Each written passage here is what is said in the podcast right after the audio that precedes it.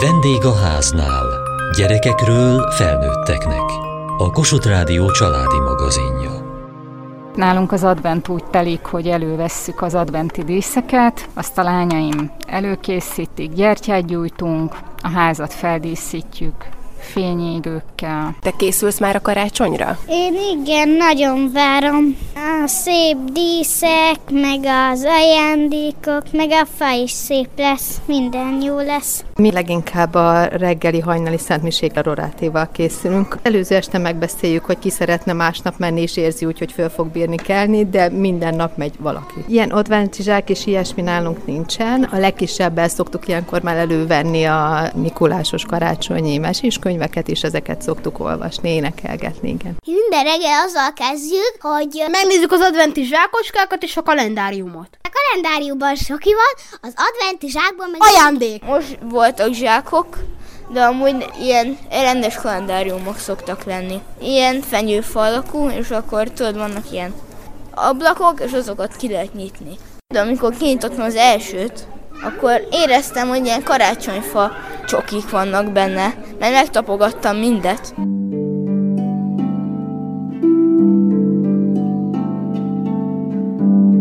Sok családnál vannak ma már adventi zsákok. Sokféle dolog kerülhet a zsákokba, de kerülhetnek mesék is.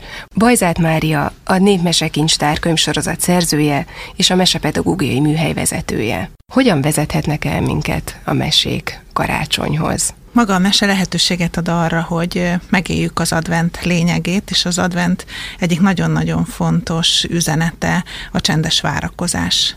A mesélés és a mesehallgatás erre teremt alkalmat. Vannak-e olyan ötletek, amik segíthetnek a családoknak abban, hogy tényleg a lényegre figyeljenek? Én azt hiszem, hogy nagyon sokat tanulhatunk a régiektől ezzel kapcsolatban, és hogyha figyelünk a gyerekek valódi igényeire, amelyek nem a tárgyak, nem a megfogható, hanem a, hanem a láthatatlan, lényeges, igazán lényeges dolgok, akkor, akkor nagyon jó válaszokat tudunk adni erre a kérdésre.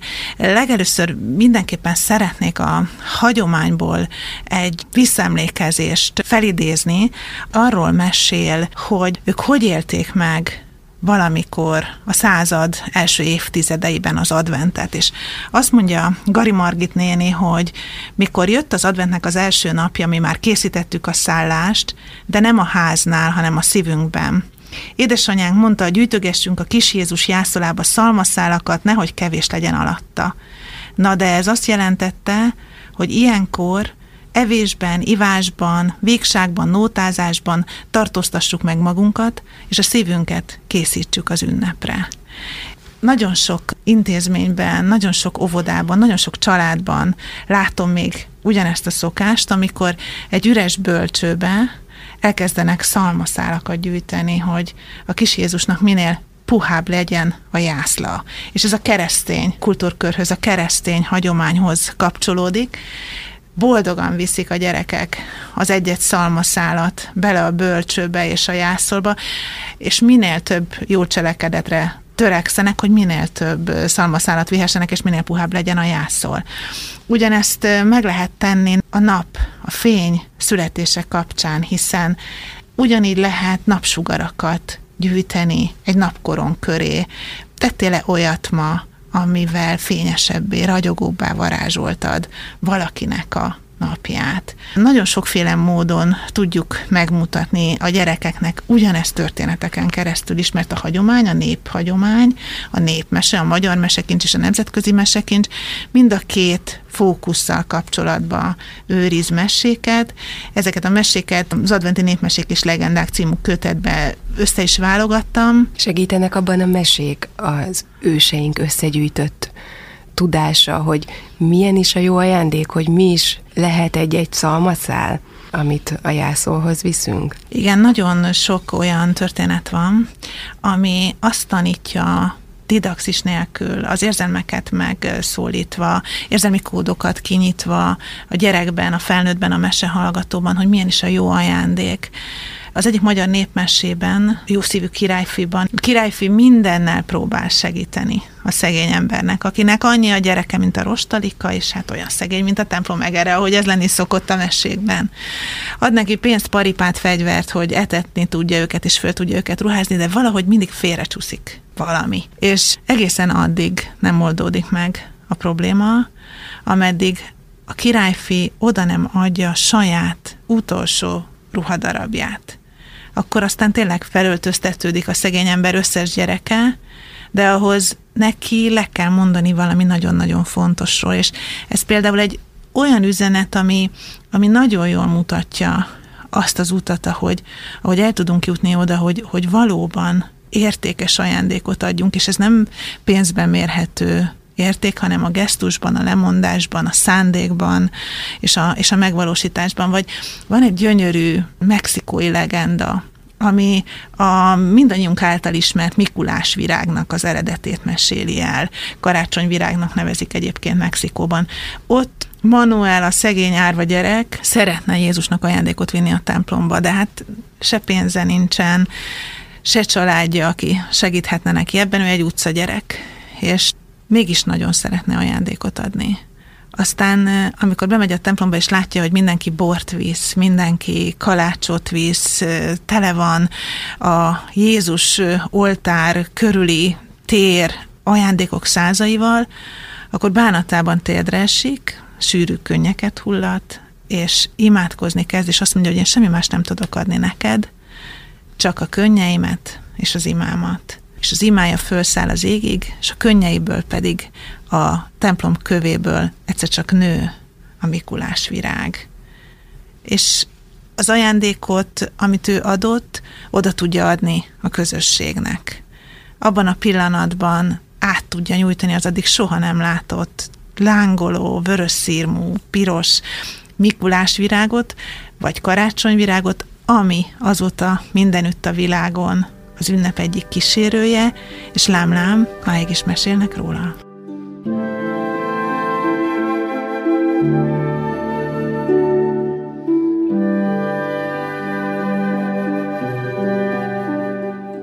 Ezzel látok, ezzel is. Ezzel hallok, ezzel is. Ezzel érzek illatot, ezzel mindent bekopok, ezzel fogok, ezzel járok, boldoggá csak ezzel válok. Mire mutattál? A szívemre. Bajzát Mária, a Népmesekincstár könyvsorozat szerzője és a mesepedagógiai műhely vezetője. Összeállított egy mesegyűjteményt. Ezek a mesék, a mondókák, a találós kérdések a mesepedagógia közösségi oldalon hozzáférhetőek. Bárki ingyen letöltheti őket. A mondókák azok sokat segítenek ahhoz, hogy a mesék szimbolikus, mágikus nyelve érthetővé mhm. váljék, hiszen ugyanazon a nyelven beszélnek, és arra is alkalmat adnak, hogy együtt lehessen mondogatni, együtt lehessen suttogni, van ritmusuk, nagyon-nagyon jó kapcsolatot lehet teremteni, nagyon rövid idő alatt egy mondókával, egy gyerekközösséggel, de akár természetesen családon belül is. Van például egy adventi mondóka, ami akár minden mesélés előtt elhangozhat, és egyrészt nagyon jó együtt mondani, másrészt azonnal ad egy tudást arról, hogy hány gyertyaiség, mert azt mondja a mondoka, hogy advent, advent, gyertyaég, egy, kettő, három, négy, kis Jézuska üdvözlégy. És tulajdonképpen minden nem nehéz megjegyezni. Nem nehéz, nem nehéz megjegyezni, rögtön meg tudjuk, hogy négy gyertya van, azt is meg tudjuk, hogy a keresztény ünnepkörben éppen kis Jézus születését várjuk. Ezt egyébként olyan, mintha evidencia lenne de azért, amikor mesélek, és nagyon sok felé mesélek, és megkérdezem a gyerekektől, hogy mire várunk adventkor, akkor azért nagyon sokféle válasz születik, és én ilyenkor már hallottam Szent György megérkezéséről hallottam egészen extrém válaszokat, de hozzáteszem, hogy nem csak advent kapcsán. Tehát az, hogy akár augusztus 20-a, akár október 23 kapcsán nincs teljesen még sokszor 9-10 éves gyerekek fejében sem rend az a kapcsolat, hogy éppen mit ünneplünk, ez teljesen általános.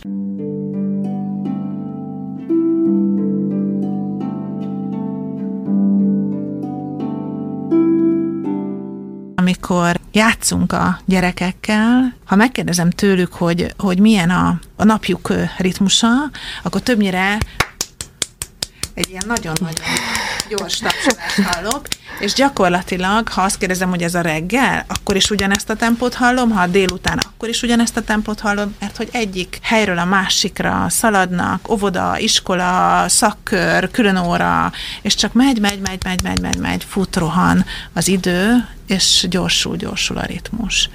Ugyanezt, ha megkérdezem felnőttektől, ugyanezt a választ kapom. Amikor pedig azt kérdezem, hogy és milyen egy ideális ünnepnap, akkor, akkor hogyha most visszakérdezem, akkor tehát lelassult, letisztult, szinte a szívdobogáshoz hasonlító ritmus érkezik meg.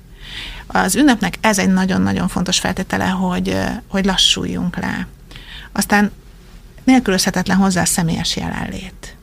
És a mesélés is ezt tudja adni. Egészen más az, amikor online mesélünk, vagy nézi a gyerek a mesét, mint amikor együtt a szülővel, együtt a nagyszülővel összebújva hallgatja a történetet a felnőttől, vagy ne talántán ő meséli vissza, és egyébként ez egy fantasztikus pillanat tud lenni egy család életében, ha valamiért anyaként, szülőként megéri mesélni, akkor, akkor ez az a pillanat, és ezt most teljesen anyaszerepből mondom el, hogy, hogy amikor először kaptam vissza egy adventi vasárnapon egy általam mesélt mesét a fiamtól, és már ő mondta el ugyanazt a történetet a saját gyerek hangján az első vasárnapon, amit én mindig meséltem, akkor az egy egészen különleges pillanat volt, és ott tudtam, hogy akkor itt most, itt most megfordult egy picit a kerék, és, és innentől kezdve bízhatok abba, hogy majd ő is tovább fogja adni, meg hát ő is abszolút fontosnak tartja ezt, és ezt mindenkinek, mindenkinek kívánom. Erre nem sok időnk van egyébként, mert kb. 10-12 éves korig van az az időszak, ameddig a gyerekek ezt óriási nyitottsággal, nagy figyelemmel, lelkesen fogadják, utána már nem feltétlenül a mese lesz az a műfaj, ami számukra meghatározó, akkor másféle történetekből érdemes adventi naptárat összeállítani, hiszen nem csak a népmesék adnak erre lehetőséget, hanem a klasszikus történetek, a kortárs irodalmi alkotások, a líra épp így. Vannak saját gyerekcsoportjai is, ahol meséket mond rendszeresen. Minden gyerek, és tényleg óvodáskortól kisiskolás koronát, kamaszokig mindenkinek mesélek, és minden korosztályból van mesecsoportom, vannak egyetemi hallgatóim is, és hát persze felnőttek, hiszen elsősorban pedagógusokkal foglalkozom, és szülőkkel, nagyszülőkkel, az a tapasztalatom, hogy minden korosztály szomjazza a történeteket. Óriási történetészségünk van. A történetészségünk jelenik meg egyébként a közösségi médiában is, csak már nem verbálisan, hanem képek formájában meséljük el a történetet. Itt viszont azt érzem hatalmas nagy tétnek, hogy 20 év múlva, ha itt beszélgetünk, akkor lesz-e olyan, aki be tudja fejezni az elkezdett népdalt? Be tudja fejezni az elkezdett mondókát. Lesznek-e közös történeteink, lesznek-e közös dalaink? Mert hogy annyira sok van, hogy mindenkinek más. Hogy mindenkinek más. Van. Így van. Én mégis azt hiszem, hogy ha sokat mesélünk, akkor kikristályosodnak azok a közös kincsek, amit egyszer csak azt mondja nagyon sokan egy csapat, ezt én is ismerem. Ezt én is ismerem. És például az adventi mesetárral, az adventi mesegyűjteménnyel pont ez a cél, hogy minél több emberhez jusson el. Természetesen lehetőséget ad arra is, hogy szabadon ő kicseréljen benne történeteket, amelyek számára fontosabbak, kedvesebbek, vegyítse a népmeséket a klasszikussal és a kortársal, akár a lírával is, de hogy azt mindenképpen fontosnak gondolom, hogy minél több ember gondoljon arra, hogy tárgyak helyett történetekkel is érdemes megtölteni a, az adventi kalendáriumot.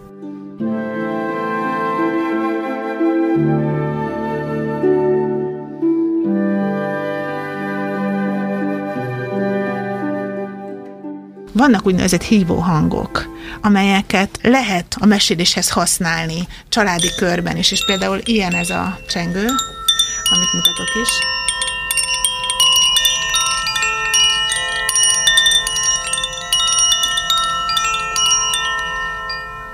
De ez különleges hangú csengő. Különleges hangú, de nagyon sokféle csengőnek van különleges hangja. Akár minden 24 napra lehet másféle hangú csengőt választani, de lehet ugyanazt a csengőt választani, és jelezheti ez a csengő, hogy, hogy akkor most jöjjön össze a család, üljünk le, kucorodjunk össze, jelezheti egy meggyújtott gyertya a, az ünnep közelettét a csengő mellett, és akkor rögtön azonnal bekapcsol az illatok és a hallás mellett a harmadik érzékszerv is, a, a látás, mert hogy ahhoz, hogy egy gyerek szívesen barangoljon velünk egy történetben, ahhoz szárnyaló képzelet kell, és működő érzékszervek. A kisfa. Hol volt, hol nem volt, volt egyszer egy apró fácska egy magas hegycsúcson. A kisfa arról álmodozott, mi lesz majd belőle, ha megnő. Éjjel a fácska vágyakozva nézett a csillagokra, amelyek úgy szikráztak fölötte akár a gyémánt, és kiabált nekik. Szeretnék kincses láda lenni, beborítva aranyjal és telve gyönyörű drága kövekkel. Én leszek a legcsodálatosabb kincses láda az egész világon. Múltak az évek. Eső jött, aztán napsütés, és a kisfa egyre nagyobbra és egyre magasabbra nőtt. Egy szép napon egy favágó ballagott fel a hegyoldalon. Megpillantotta a fát, és azt mondta, Csodálatos ez a fa. Éppen erre van szükségem. És a fa eldőlt a fényesen csillogó fejsze csapásai alatt. Most lesz belőlem szép kincses láda, gondolta a fa. Csodás kincseket kapok majd. Egy asztalos műhelyében kötött ki. De az asztalos nem gondolt kincses ládára. Gyakorlott keze alól egy jászol került elő. A szép fa nem gyémántal és drága kövekkel lett tele, hanem fűrészporral és szénával az éhes állatok számára. Sok-sok nap telt el, és sok-sok éjszaka. A fa már majdnem elfelejtette egykori álmát, amikor egy éjjel angyalok szálltak, és egy fénylő csillag gyúlt ki éppen a fölött az istálló fölött, amelyikben a jászol állt. Vándorok érkeztek, és egy fiatal nő fektette gyermekét a jászol puha szalmájára. Bárcsak jobb helyet készíthetnék neki, sóhajtott fel a férfi, aki mellette volt. Az anya megszorította a kezét és mosolygott. A fényes csillag rásütött a fényes és erős fára. Ez a jászol a legjobb hely neki, mondta az asszony. És a fa tudta, hogy teljesült az álma. Kincses láda lett belőle. Benne volt a világ legnagyobb kincse.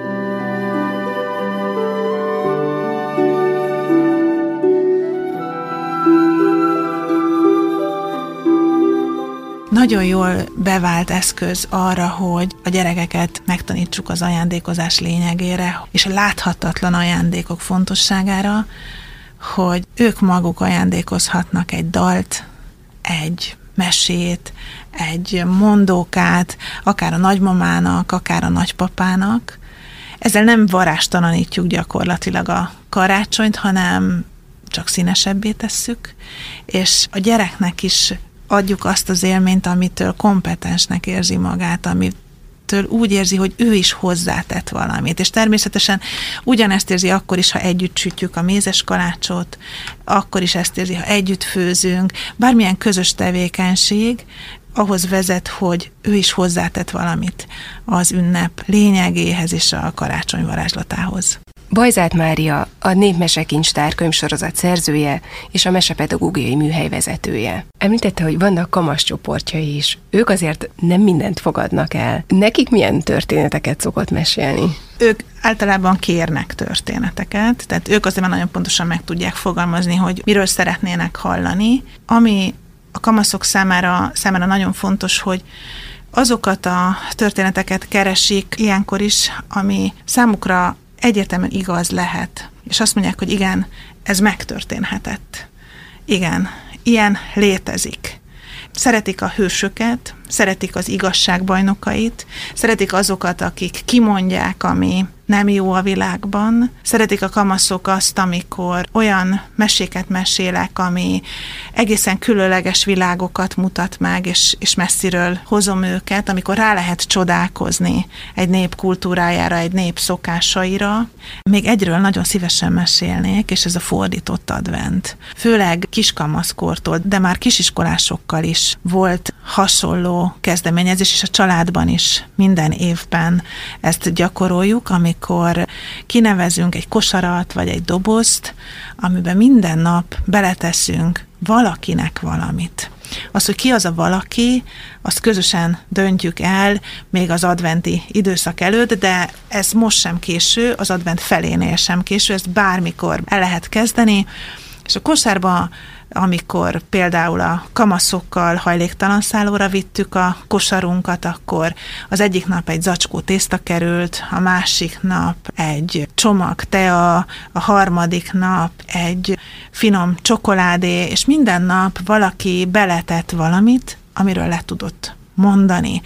Ez alkalmat adott beszélgetésre, közös gondolkodásra és tapasztalatszerzésre a világról. Amikor a karácsonyfa alá kerülő ajándékokat kiválasztjuk, akkor, akkor persze a gyerekek ajándékai között mindig van könyv, jó esetben, mindig van játék, de mindannyiunknak szem előtt kell tartani, hogy ez csak akkor tud valódi örömet jelenteni, hogyha úgy tervezzük és úgy éljük meg ezt az ünnepet, és úgy éljük át, hogy marad idő a mesélésre, és marad idő a közös játékra. Egy kolléganőm ír egy szakdolgozatot, ami arról szól, hogy hány olyan játéka van egy-egy gyereknek, amivel sosem játszott, vagy sosem bontották ki, vagy éppen sosem játszott még a szüleivel. Még nincs kész a szakdolgozat, de az már most látható, hogy sokkal több annál, mint amit egy gyerek szeretne.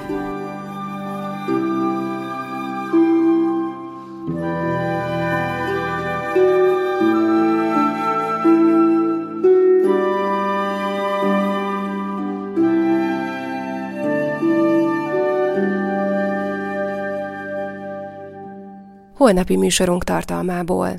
Minden kilátástalan helyzetből van kiút, ha nem maradunk magunkra. Ezt vallja az Együtt az Életért Egyesület, amely hosszú évek óta üzemeltet telefonos segélyszolgálatot krízisben lévő kismamáknak, valamint segít örökbefogadásoknál. Ezért dolgoznak a fiatalok az életszolgálatában önkéntesei is, és várja a beszélgetni vágyókat a pasaréti elfogadó hely. De hogyan találnak megoldásokat, és hogyan adnak reményt? Kövessék műsorunkat podcaston, vagy keressék adásainkat a mediaclick.hu internetes oldalon. Várjuk leveleiket a vendégháznál kukac mtva.hu e-mail címen. Műsorunk témáiról a Kossuth Rádió Facebook oldalán is olvashatnak. Elhangzott a vendégháznál. A gyártásvezető Mali Andrea közreműködött Süveges Gergő, szerkesztette Diós Judit. A felelős szerkesztő Hegyesi Gabriella